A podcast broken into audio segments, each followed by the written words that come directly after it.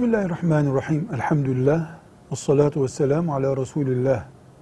Mehir, kadınla erkek evlenirken, kadının evlilik şartı olarak erkekten aldığı değerin para veya eşyanın adıdır.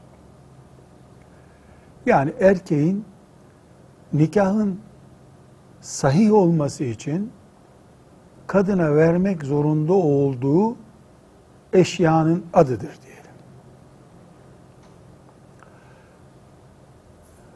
Özellikle mehir kadının serbest isteme hakkı olan bir değerdir. Şu kadar diye bir şart yoktur. Mehir konuşulmamış olsa veya yerine getirilmemiş olsa nikah iptal olmaz. Yine nikah yine nikahtır. Ama kadının hakkı kalır. Yani 10 sene sonra, 20 sene sonra bile nikahtan, çoluk çocuk olduktan, torunlar olduktan sonra bile eksikti bu mehir şartı dense, öyle bir şey ortaya çıksa o tekrar konuşulup yerine getirilebilir. Her halükarda kadın mehir olarak ne isteyebilir? Hanefi mezhebi ulemasının önümüze koyduğu iştihatlar dikkate alındığında şunu konuşmamız gerekiyor. Mehir maddi bir değer olmalı. Para, daire, araba, ne isterse kadın. Manevi şeyler üzerinden mehir konuşmamak tercih edilir. Bu iştihat anlayışına göre. Yani mesela benim için bir hatim okursun dememeli kadın. Yahut da bana Arapça öğret. Veya işte bir hacca götür, orada dua edeyim gibi manevi nesneleri değil, maddi nesneleri meyir olarak konuşmak lazım. Maddi nesnelerde ise kadın ne isteyebilir? Herhangi bir maddi değeri isteyebilir. Bir lira da isteyebilir, trilyon lira da isteyebilir. Kadının isteyeceği şey konusunda alt ve üst sınır yoktur. Alt sınır yani sembolik 10 kuruş gibi bir rakam elbette konuşulmaz. Üst sınırda da uçuk bir şey konuşmak doğru olmaz. Ama ortada bir değerde sınır yoktur. Kadın trilyon da isteyebilir. 50 tane daire isteyebilir. Her şeyi isteyebilir. Kilolarla altın isteyebilir. Bu kadının yüzde yüz kendi hakkıdır. Bu hakkı belirlemede kadın serbesttir.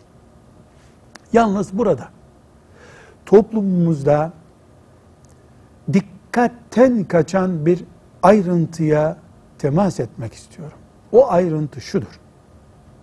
Bizim şeriatımızın esas alındığı bir nikah akdinde kadın bir kere istekte bulunur. O isteği kuyumcuya giderek, emlakçıya giderek belirleyebilir. Bunun ötesinde herhangi bir istek yoktur. Tarafların anlaşması üzerine ne istenirse istenir ayrı. Ama nikahın şartı olarak kadın tarafı mesela kuyumcuya gidip şu kadar bilezik, şu kadar kolye, şu kadar şundan, bu kadar bundan diye isteyebilir. Bunları isteyip teyzeler, halalar, amcalar beraber kuyumculardan şuradan buradan dönüldükten sonra nikah masasına oturup mehir olarak ne belirleyeceğiz denmesinin bir manası yoktur. Erkek ve kadın tarafı oturup nikahta şu şartlarımız var derken işte şu kadar bilezik alacaksınız bize dedilerse mehir odur zaten. Şimdi şöyle bir uygulama var. Kuyumcuya gidiliyor. Kız tarafının istekleri alınıyor. Mobilyacıya gidilip istekler alınıyor. E, gidilip e, beyaz eşyadan istekler alınıyor. Bir kamyonet eşya ile ev döşeniyor. Nikah masasına getirilince e buyurun bakalım Allah'ın emri bir de nikahtan mehir konuşalım deniyor. Bu şeriatımızın değersiz tutulmasından başka bir şey değildir. Orada da ne isteyelim? E, abartmayın, abartmayın. E, neyi abartmayacağız? Şöyle bir üç reşat altın olsun deniyor. Bu dini istepme olarak kullanma hastalığından kaynaklanıyor ne yazık ki. Kuyumcu da bonker bonker isteklerde neye göre istemiştik? Örf olarak. Ya dinimiz örfümüzün artan kısmına mı düşüyor? Mehirde kadın yüzde yüz ister. Kuyumcuya giderken istediği şey mehirdi zaten. Hatta istediği kılık kıyafet filan kıyafeti isterim dediği de bir mehirdi. Bunlar liste olarak yapılır. Kuyumcudakiler, beyaz eşyadakiler, mobilyacıdakiler, e, ev eşyası bunların toplamı kadının mehriydi zaten. Teslim edilir.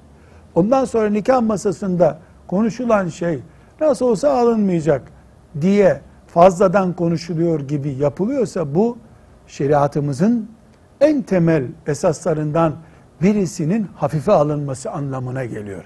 Güya bir bereket olsun Allah'ın emridir gibi de buna kılıf biçilmesinin bir anlamı yoktur. Özet olarak kadın her şeyi mehirde isteme hakkına sahiptir. Bunun üst ve alt limiti yoktur. Kadın bunu belirler.